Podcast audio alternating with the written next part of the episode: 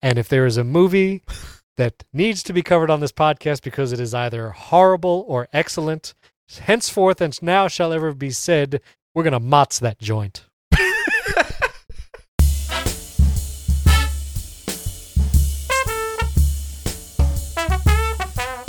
Hello and welcome to Movies on the Side. This is Stephen Robles, And this is Nate Baranowski.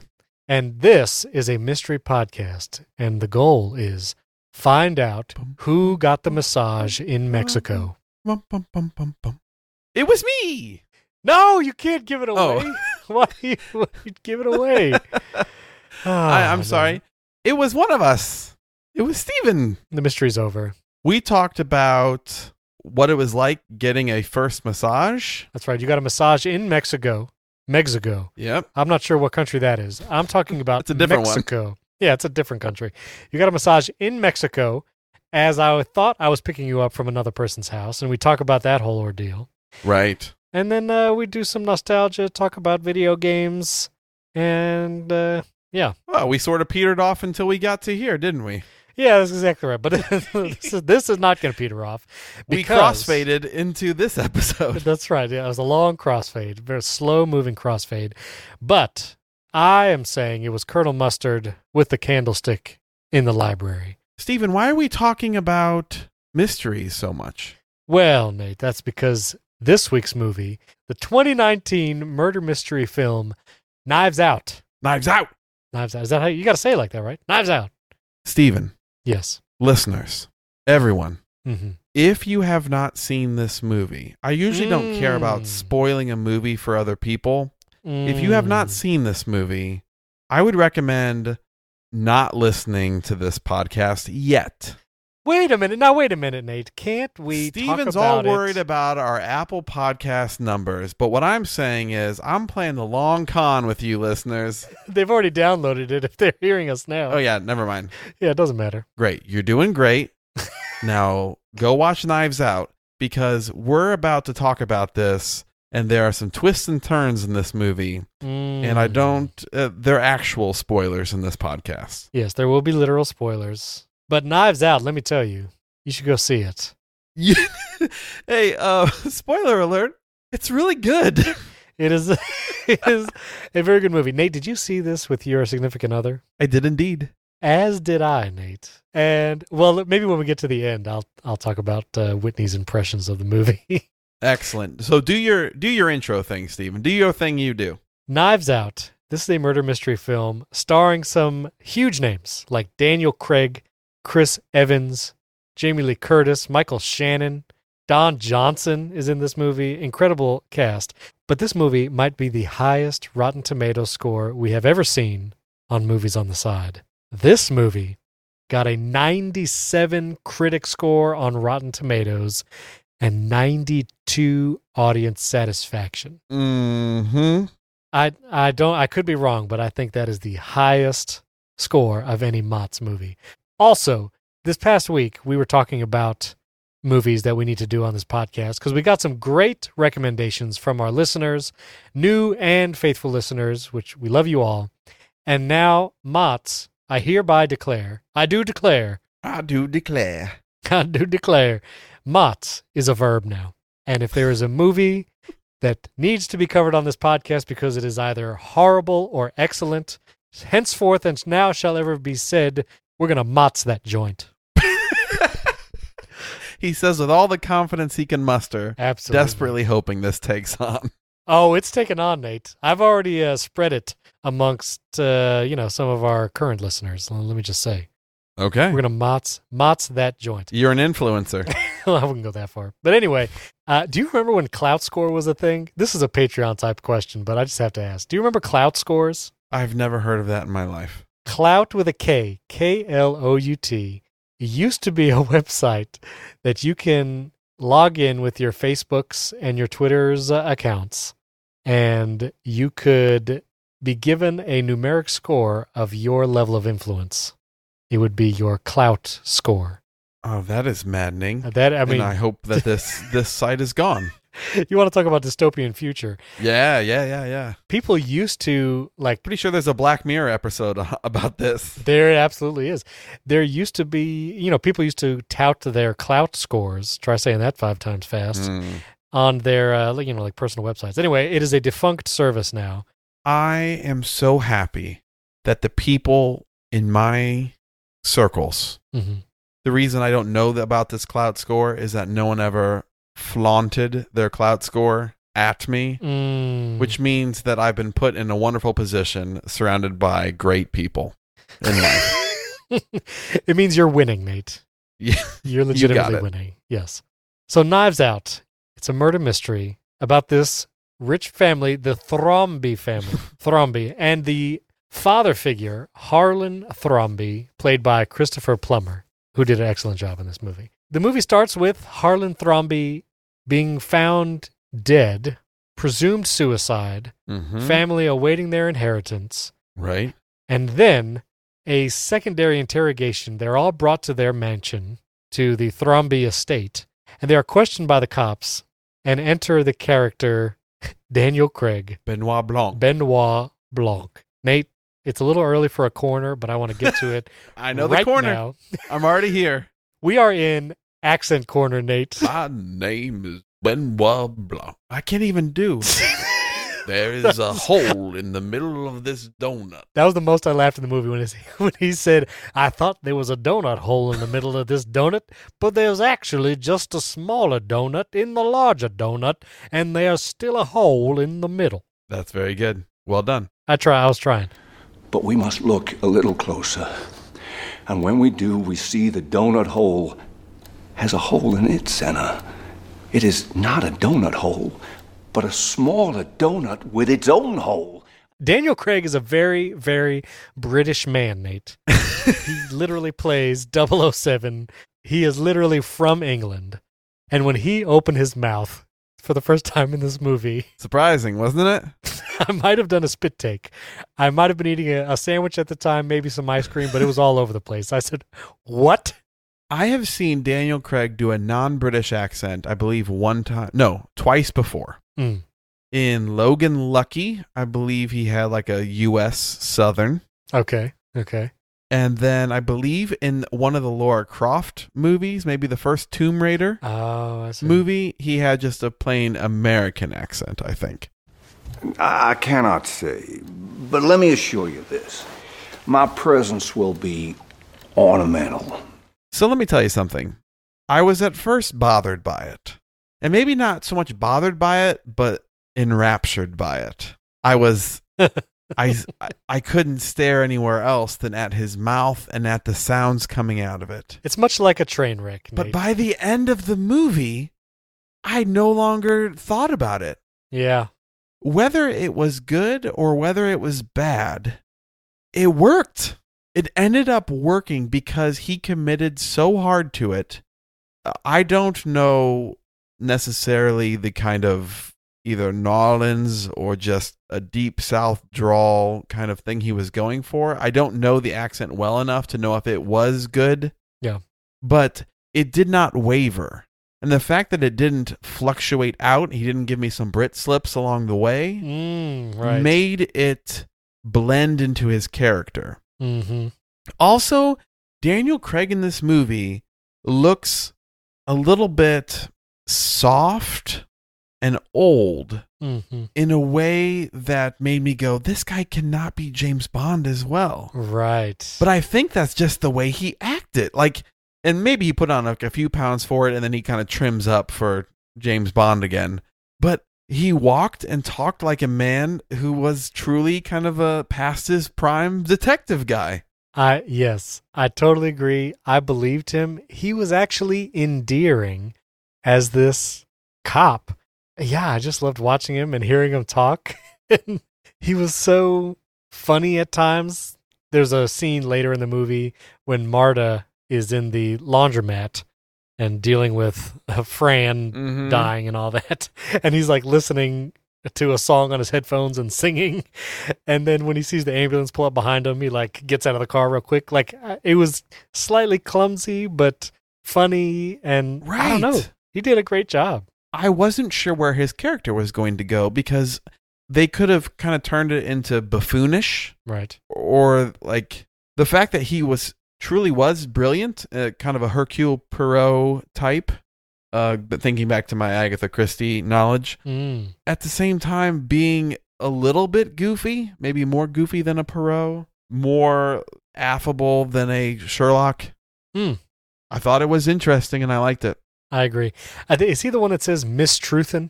There's some mistruthin going on around here. You have a regurgitative reaction to mistruthin.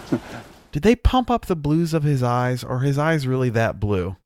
I felt like they were brilliantly blue. Did you notice that at all? I did notice that there was a couple times where the camera caught his eyes in a certain way, and I was like, "Are his eyes steel? Is that- right? Is that straight steel? Yeah, it was hard to to tell, but they blue looked steel. great. Yeah, it might be blue steel. I love how in the interrogation scenes, as the family members are coming in, whenever they start getting off the rails, he leans over to the piano and hits a piano key. Yes. And then out of, eventually, one of the family members is like, Why are you here? "It was so good." Okay, let's talk. Here's what we should do. I'm figuring out how we're going to go about talking about this movie. Okay, please. Let's just run through the family characters because they're all great in their own way. I mean, some more than others, but let's just cruise through them yes, and not not necessarily talk about plot, but just like their portrayals. Sound good? sounds great. All right. I think we should leave Marta and Ransom last. Yes. Agree. very good. Let's start with Jamie Lee Curtis as Linda and her husband, played by Don Johnson, Richard. Can I just say, I was a big Nash Bridges fan. Oh, really? I have no reference. I have no reference whatsoever. The the TV show Nash Bridges. Nope. Oh man, Don Johnson was Nash Bridges. It was like a cop show back in the maybe late '90s or whatever. Anyway, He was also Miami Vice, wasn't he?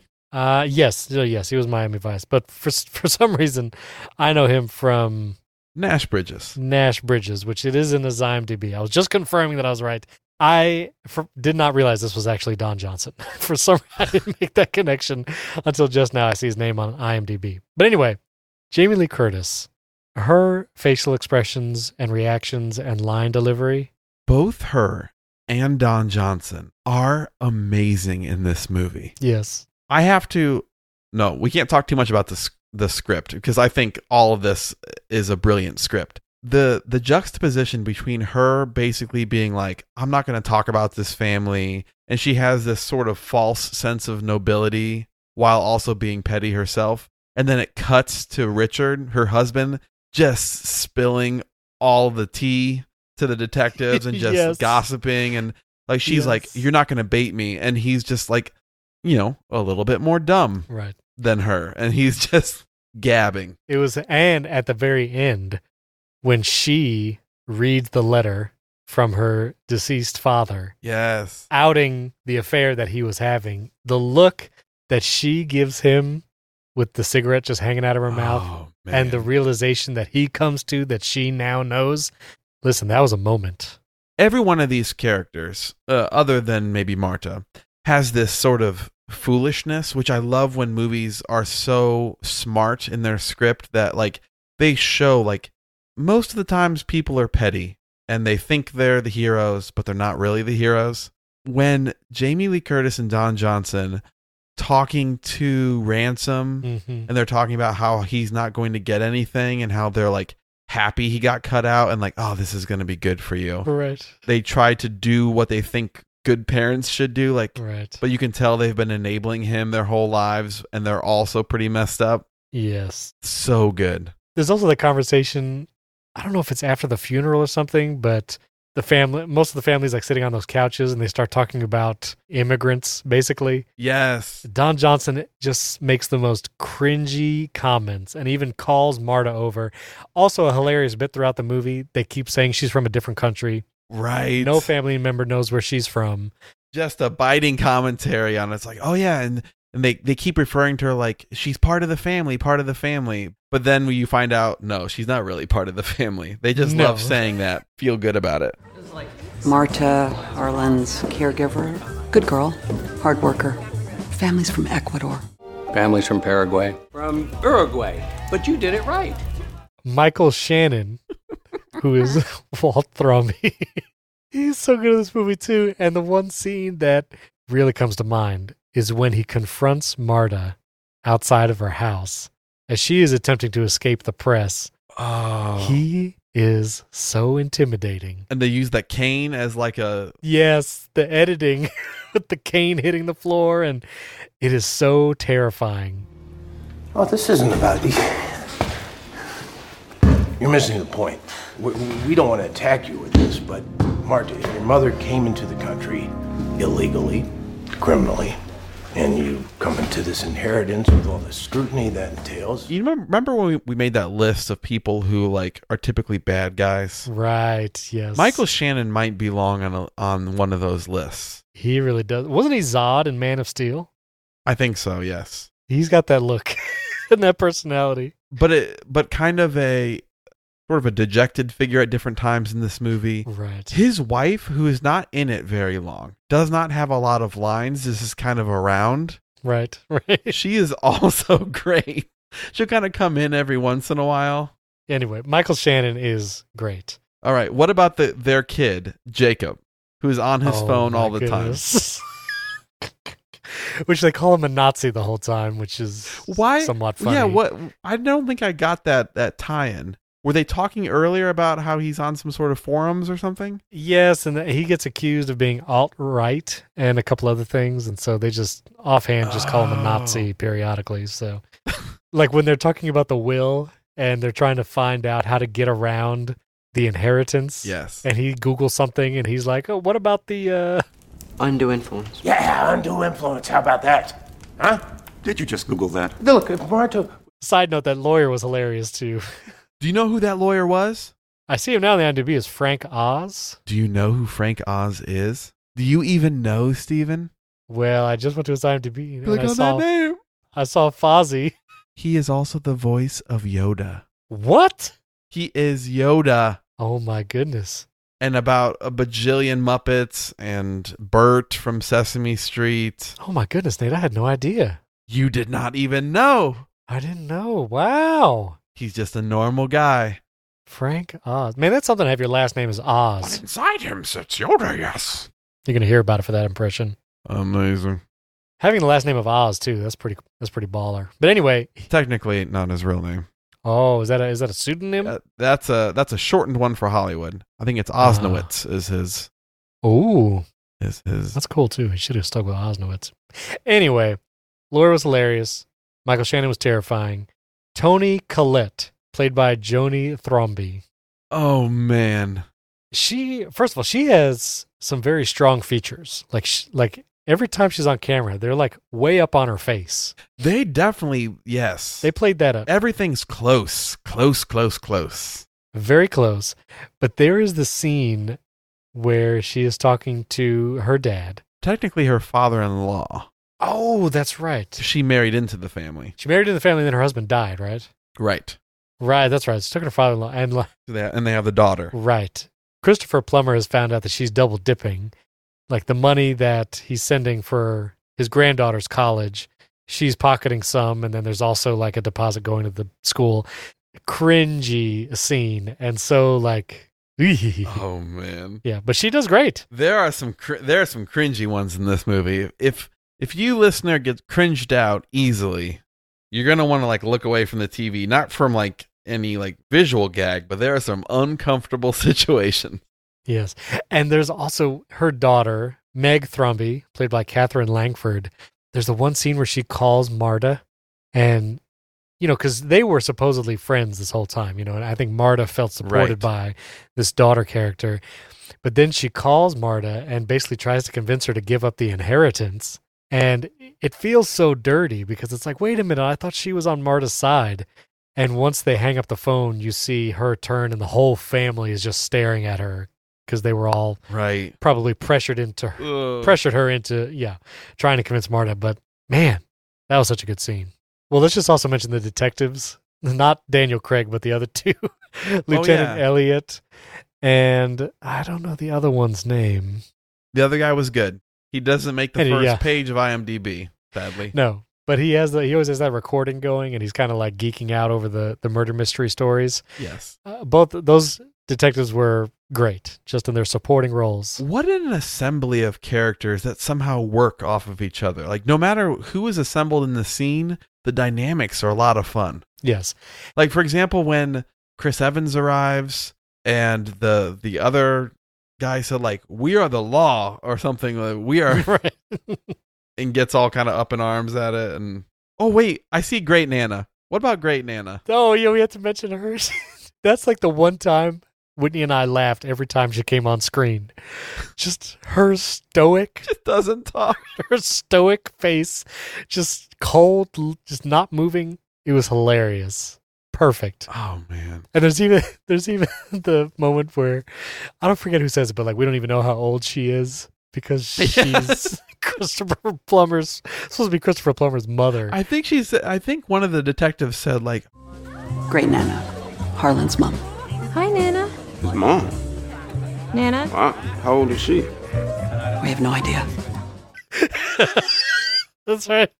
And then there's a scene when Michael Shannon goes up to her and he's like, "Are you hungry, Nanny?" Dinner to eat? To eat? Walt. Nana? Walt, she's fine. She ate the entire salmon spread already. Oh, she's good. I, I also just want to talk about Christopher Plummer for a second. Mm. Even as a deceased character in this movie, he's in it a lot because we have a lot of flashbacks. He is great in all his scenes, especially the scene with him and Marta. Mm-hmm. I just love the interactions between him and Marta. You actually, in those few moments, start to love him as a character, and you're like, wow, this is a really good dude. It's a shame that He actually has a heart, right? I'm so old. so really love drama, huh? Okay, let's do this nine by nine. Right. You ready? but you do feel for him like, man, it's a shame his family is all a bunch of spoiled brats. You know, Right, and- and exactly. He actually seems like a decent guy. Marta. Marta is played by Played by Anna Ana de Armas. Anna de Armas, which I have to say, I just clicked her IMDb and I was like, do I have the right person? Was she in this movie? Because whatever that IMDb picture is, it does doesn't not look anything like this her. yeah, does not look like she does in this movie. But she is so good in this movie. She's going to be in the new James Bond movie, the new No Time to Oh. Die, Oh, coming out this year with Daniel Craig. Interesting. Well, she does great in this movie. I believe her every second. And the whole throwing up every time she lies thing is hilarious. it's a great plot device. It is. It really is.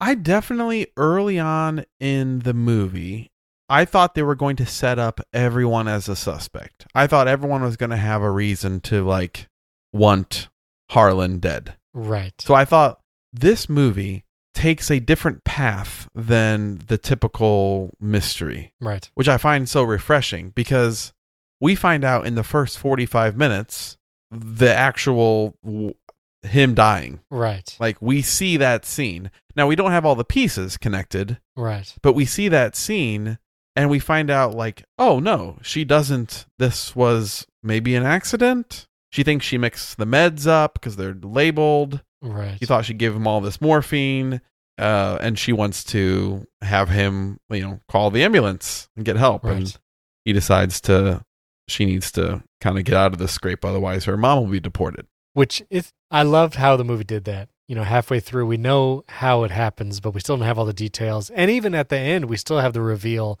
that she actually didn't poison him with the morphine Right. because she was so good at telling the medicine apart. It brings an added sadness like, oh, like she thought she killed him this whole time. He actually could still be alive today Right. if he would have just waited for an ambulance and all that kind of stuff. So it's just so good, that whole thing. But anyway, Marta just does a great job. She is great, and she becomes more and more lovable along the way. And even when she's trying to like deceive Daniel Craig, Benoit Blanc, Right. it's still in a funny sort of way, and you're kind of cheering for her. Right. they have that car chase. That was the dumbest car chase of all time. And I love just the interactions between Daniel Craig and her. You know, I think the whole movie, they have great chemistry. Yes. And uh, they do. yeah, I'd be really curious to see them in, in the new James Bond movie, too. Oh, do you think they're going to be romantic interests?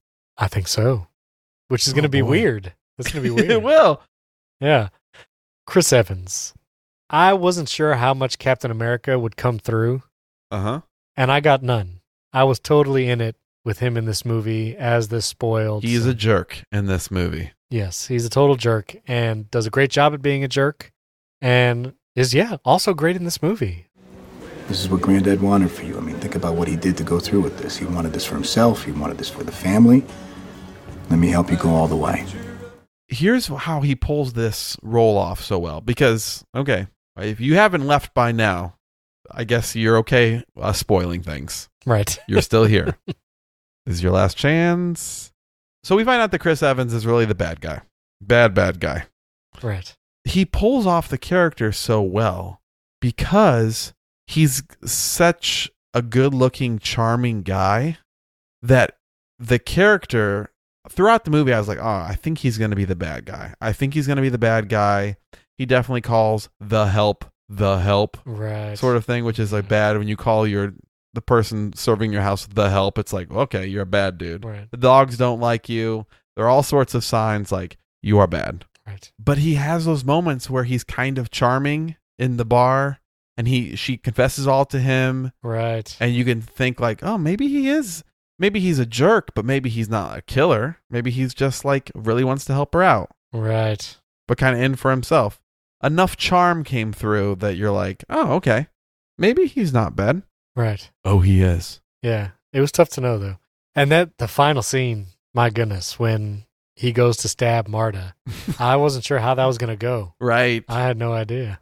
I was like, surely they can't have her die right here, but but yeah, yeah but there is so much of like unknown going into it that i thought oh maybe she will die or something i don't know yeah, it was hard to know. But anyway, he was great. Two scenes I just want to mention quickly when they're reading the will, and then shortly after it, it is incredible scenes. Especially especially when Chris Evans like starts laughing and then like calling everybody out. Uh-huh. That was hilarious.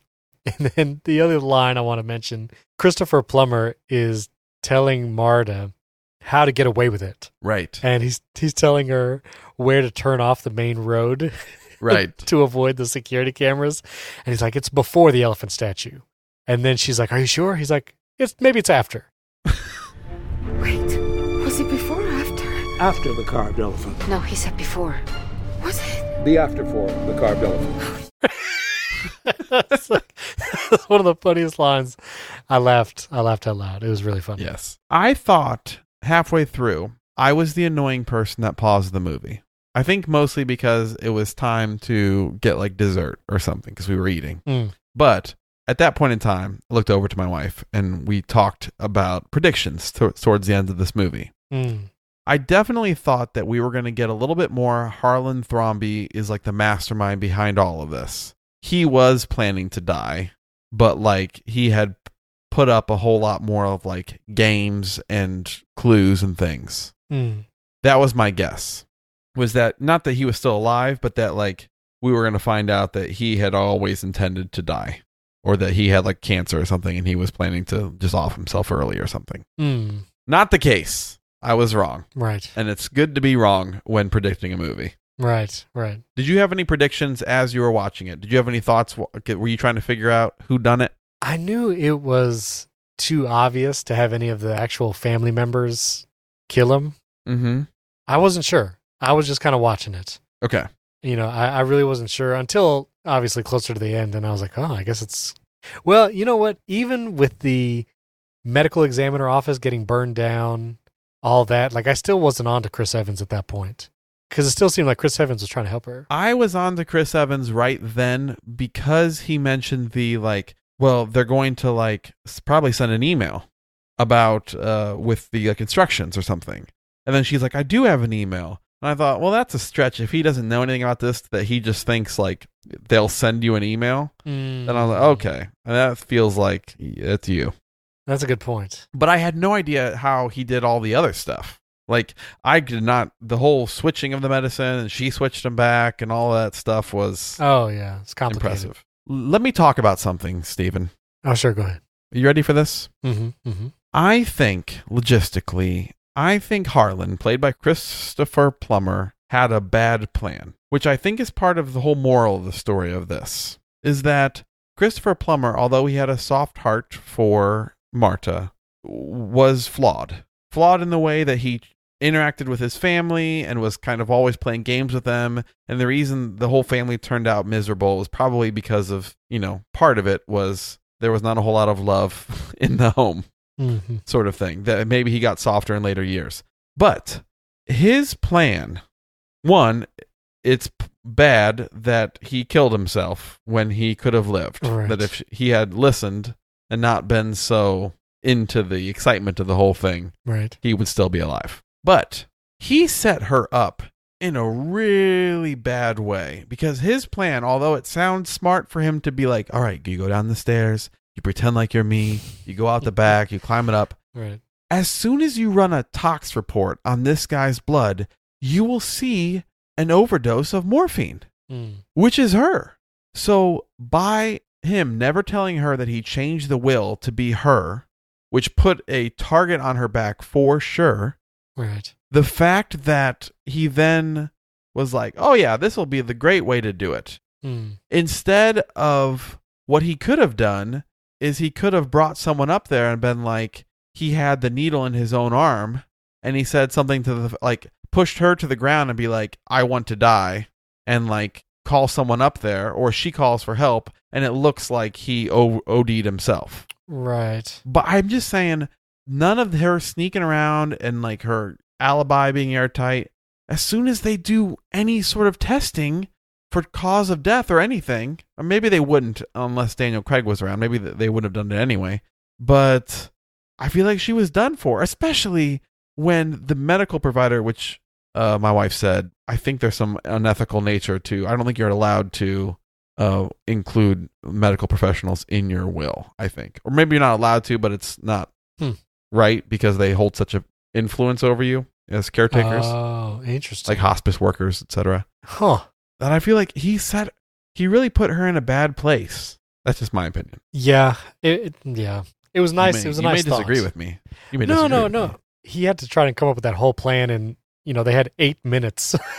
Right, right, they thought he was going to be dead in eight minutes. right. It was flawed. He was flawed, but I think he looked back on his life and he's like, "Wh- "Why? Where did I go wrong?" 'Cause my but he family's also, the- the I mean, pits. he he changed that will without the intention of dying. right, You know, he ch- he changed the will with years ahead of them, right, and he was going to tell the family himself, which would have made it clear to all of them. Like they probably still would have hated Marta, but they at least would not have challenged her getting the inheritance one day. right. Yeah, they would have had some years to get over it emotionally, uh, you know, because he would have still been alive. So, yeah, I mean, yeah, giving her everything, everything, might, that's might a little, maybe a little much. I mean, yeah. You know, maybe maybe split some of the 60 money. million in the house and everything. Yes. Maybe give her and her family the house and a couple mil, and then you spread the other mills between the other family members. I don't Right. know.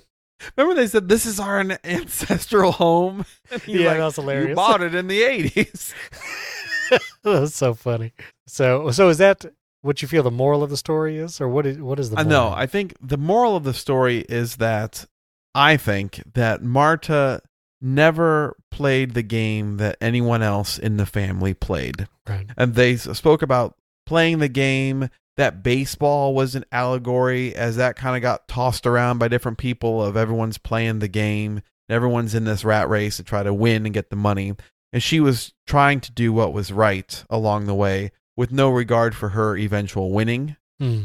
And I think that worked out for her so much better than if she had followed Harlan's directions to the letter. Right. Like the fact that she didn't just like follow what he wanted to do and like try to get away with it. Like she was doing what was right in spite of the guy who had given her 60 million dollars Right. and a house and all this other stuff.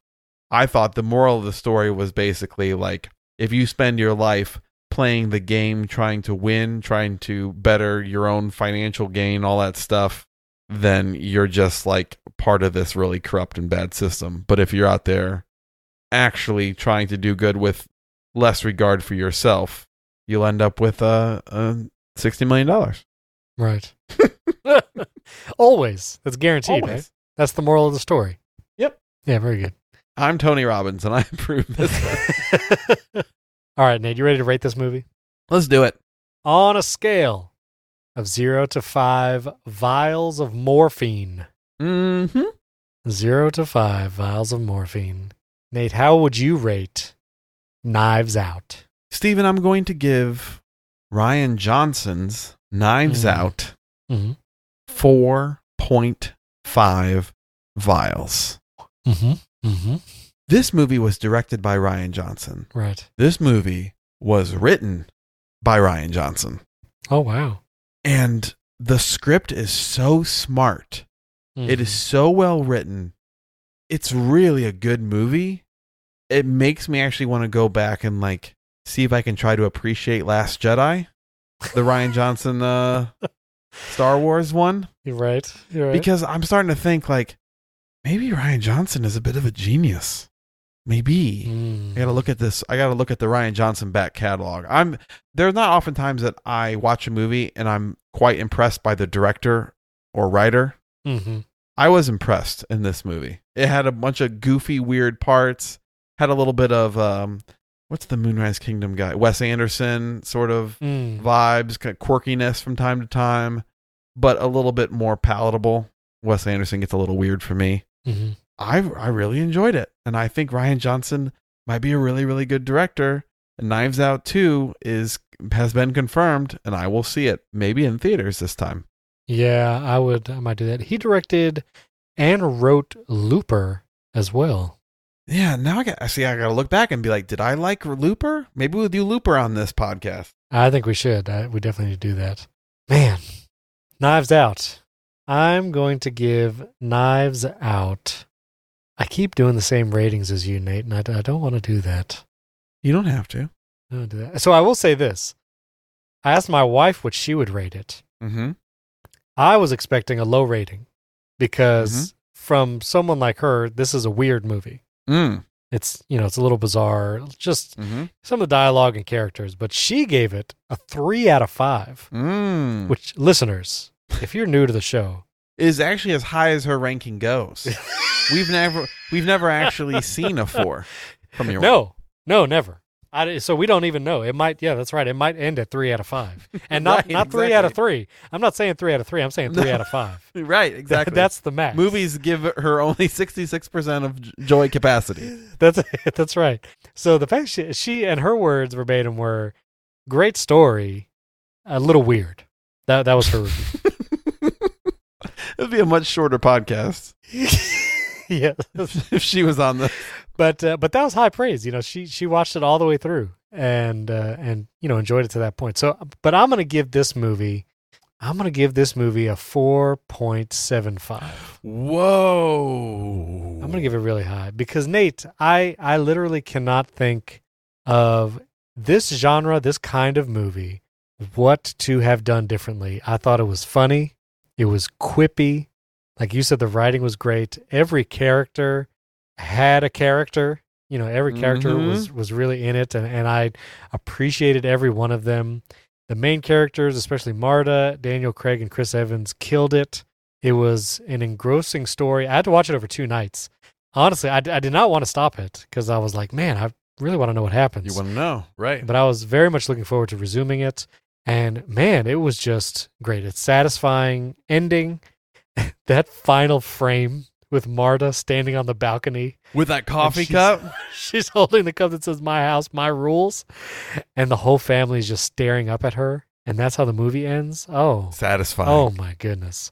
So good. And Ryan Johnson said, you know, maybe Benoit Blanc j- is just a detective in a series of movies. Let me tell you, a la the detective that you mentioned earlier, I will watch Yes. all in a series of Benoit Blanc That's correct. movies. Mm, it was really good. Man, it's been a while since we've done a movie that good. Whew. I know. We don't often uh No. I mean, we did Hunger Games. Hunger Games was really good, even better than I remember, but man, Knives Out. Let me tell you. We had multiple, yes, we had multiple suggestions for top fives from our wonderful listeners. Thank you all. We will get to all of them eventually. And we had one particular suggestion from listener Jackson and Patreon supporter. And then this was a great recommendation. He asked for top five airports. Top five airports. I think he understands that both Nate and I have traveled, Nate more so. But we've been to some airports. You know, we haven't just flown uh, out of in and out of one, just one airport, if you know what I mean. And so I love this idea. Now, you said you might need some uh, assistance here of, of filtering through your top five. That's correct. Okay. Okay. I do not. I mean, I don't have honorable mentions. I do have a top five. Mm-hmm.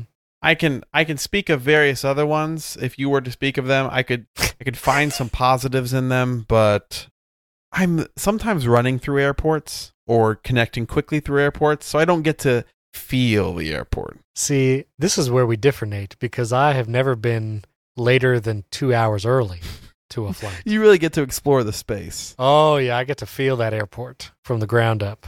Could you think of two worst airports? You have your top five, but could you name one or two really bad ones? Um anything in New York. LaGuar- LaGuardia was on my list for worst.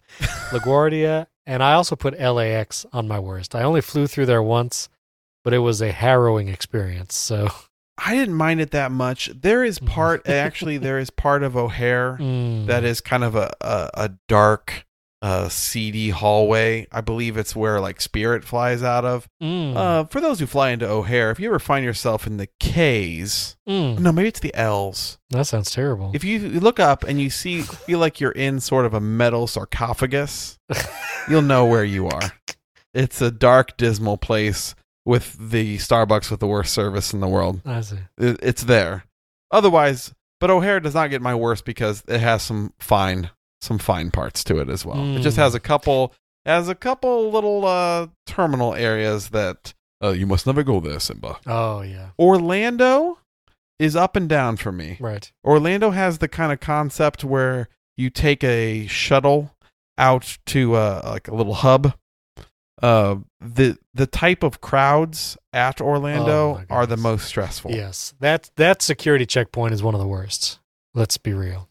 They get they get you through quick, but I think sometimes they're just like, all right, don't take off your shoes, don't take out your bags. We just need to walk you through there. It's like we're getting we're giving up on security to get Right. you and your goofy slippers through the checkpoint. Also, when you're out, a very important thing in basically all airports to me is power plugs because when you are flying on planes, sometimes they don't have the outlets.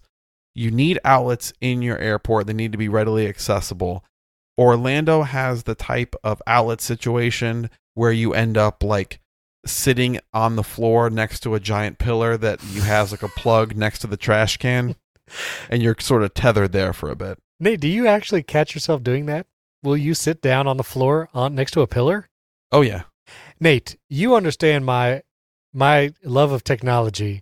Nate, if even if every single one of my devices had negative 1% battery, I would not be caught dead sitting on the floor next to We live very different lives, Stephen. Would you ever plug in your phone and leave your phone right there and keep an eye on it? I I might do that. But I mean, let's be honest, I also travel with three external batteries uh, wherever I go. So Okay. I could literally charge the plane while it flew in the air if I needed to. So yeah. All right, let's fly through these because I have to actually go pretty soon. Oh man. Okay. Well, let me just uh, two, three quick things. Uh, Tel Aviv. See how I said fly through these because it's airports. See what I did? Oh, that was pretty good. That was very good. Tel Aviv has some of the craziest security I've ever seen. Just a point of information.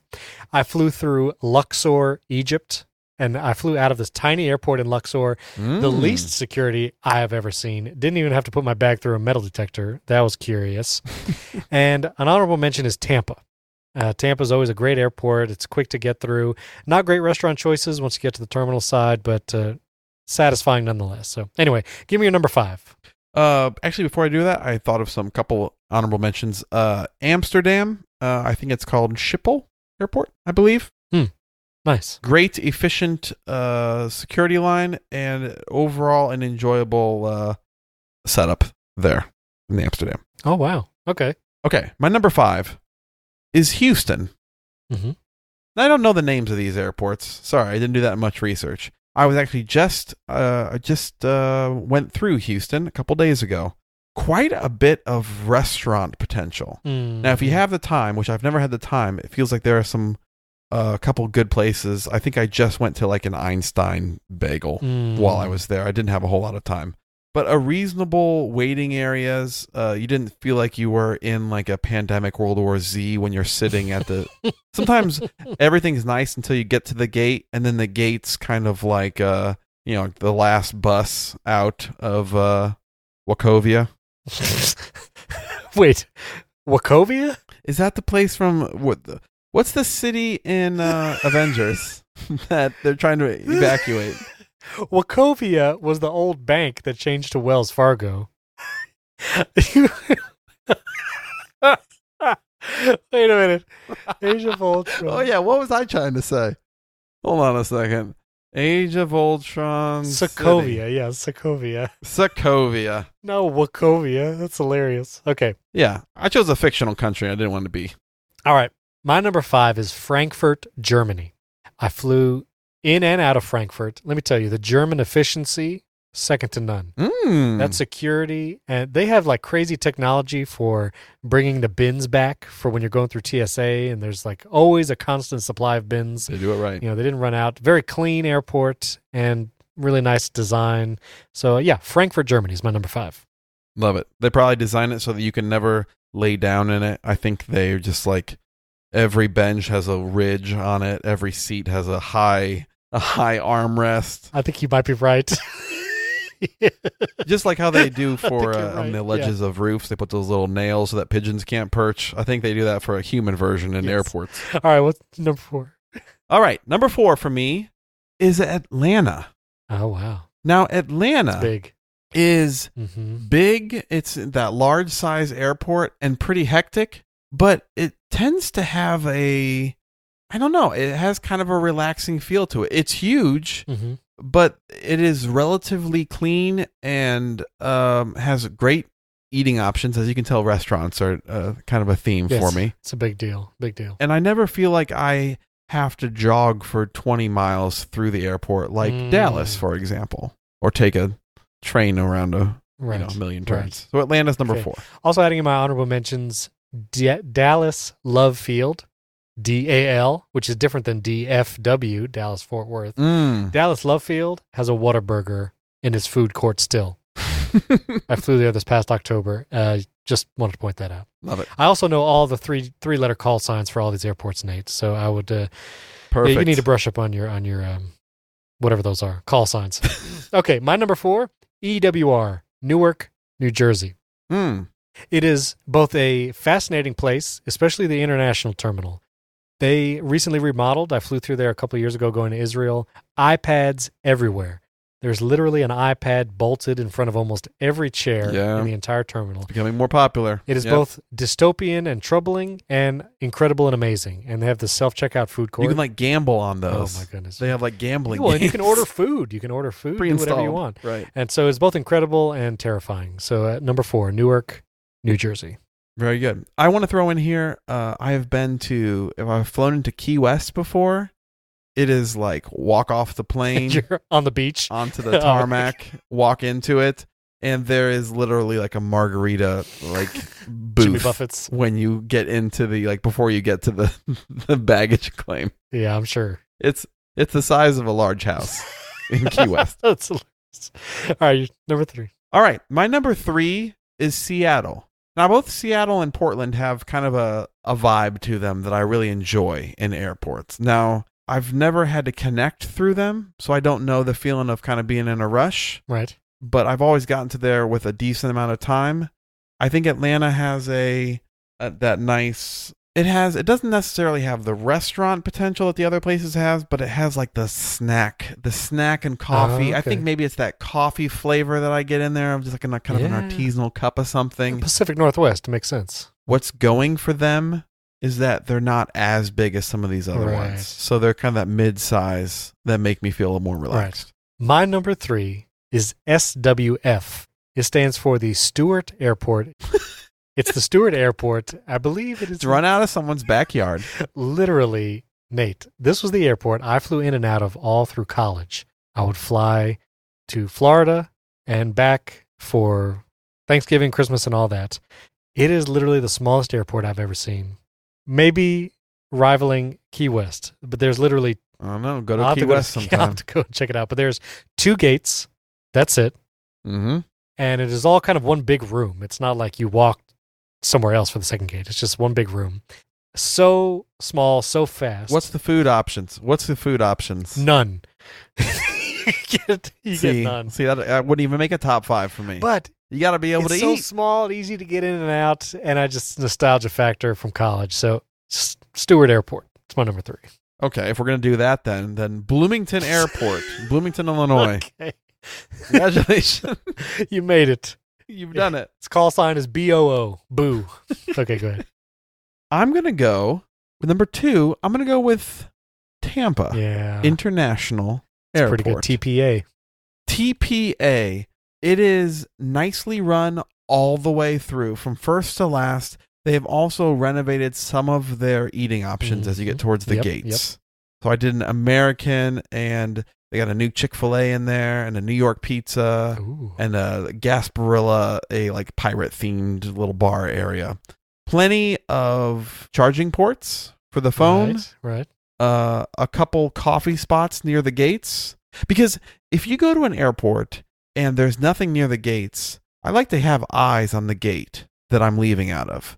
And if I can possibly eat or sit down or get coffee and still have that gate in sight, it makes for a more relaxing experience. Mhm. And so I don't have to, like, you know, I know if they change gates or I know if things get delayed right away. I like to have that, uh, I like to see people line up Mm. like losers trying to get on a plane so they can sit longer inside of a plane. Mm. Priority boarding. You got to be kidding me. That's hilarious. Well, my number two is CDG. Do you know what call sign that is? Charles de Gaulle. That's right, Charles de Gaulle, Paris. in Paris, France. I have never visited Paris, the city. I've only flown through Charles de Gaulle Airport, but let me tell you, that terminal is beautiful. It is nice. Add it to my, I'll slide it into five and slide Houston into my honorable mentions. The all glass, it's like an all glass. The terminal I was in, just the entire Yes. ceiling was glass. It is beautiful. And I could even see the Eiffel Tower in the far distance, but it was incredible. So I wish I'll have to go to Paris one day, but that airport is incredible. CDG is my number two. wonderful. Wonderful, wonderful. Give me your one. My number one is Charlotte. Charlotte. Charlotte. Interesting. Okay. Let me tell you something. CLT. They have one thing, and that puts them over the top. Okay. They have rocking chairs in an atrium. of all the things you were about to say, I would not have thought. Nope. That's it. They have rocking chairs in the atrium, atrium, and they have that great fast casual setup where you don't have to sit down, but they have a lot of great places to grab a bite like that. It, things that are in that pot belly Mm, standpoint. interesting. That's your number one, huh? Okay. That's it. That's my number All right, one. My number one. are you going to be like Tokyo? No. My number one. You're more of a world traveler than me. My number one is LHR. Do you know what that is? Oh, Yes. Yes. No. London Heathrow. the London Heathrow Airport. What about Gatwick? Does Gatwick get any Uh, love no, from no. you? I've never been to Gatwick. I haven't flown through there. But anyway, Heathrow is an incredible airport. It is massive and totally annoying to get around, but I've had some amazing cups of coffee in that airport. Your reasoning for picking these different things are Listen. just all over Listen, the, the, map. technology. You went from amazing. This is small, and this is so easy to get in and out Yes. of this four plane airport, That's right. too. I love the fact that there- this place is terrible to get around, and it's huge. and Oh, it's so annoying. I cumbersome. never knew. But I love the coffee. I never knew where I was, but listen, it was beautiful. There was so much technology around. They have an amazing app. Listen, let me tell you, that app for the airport, the best, the best I've ever seen. Oh, let me man. tell you. And that was the first place I had a. Also, uh, What? I'm just saying it. PSA for airports: if you're not offering free Wi-Fi these oh, days, forget about it. you can no longer f- be. You used. f- you flew into Dubai. Was that not a memorable I experience? did. Oh, it was great. Just average. It was great and fine. Hmm. I mean, but r- you have to remember that when going there, there was some sort of level of sleep deprivation. True. So you don't get to experience. I think all of the European uh, airports, they have a hazy Mm. memory surrounding them because it involved me, you know, watching movies like Knives Out all night and sleeping Yeah. for three hours. Pretty sure Dubai is not in Europe, but I get your point. I said, just like the, oh, yeah, did I say other European? I did. It I'm leaving that in. All right. Anyway, listener Jackson, thank you so much for that top five idea. Thank you. And thank you for all of you who gave top five ideas. We will get to them in the coming episodes. Let us know what you would like to hear, what movies, what other top fives on Instagram at Movies on the Side. That's the best place to message us and comment on the post. And give us a five star rating in Apple Podcast if you could with a comment.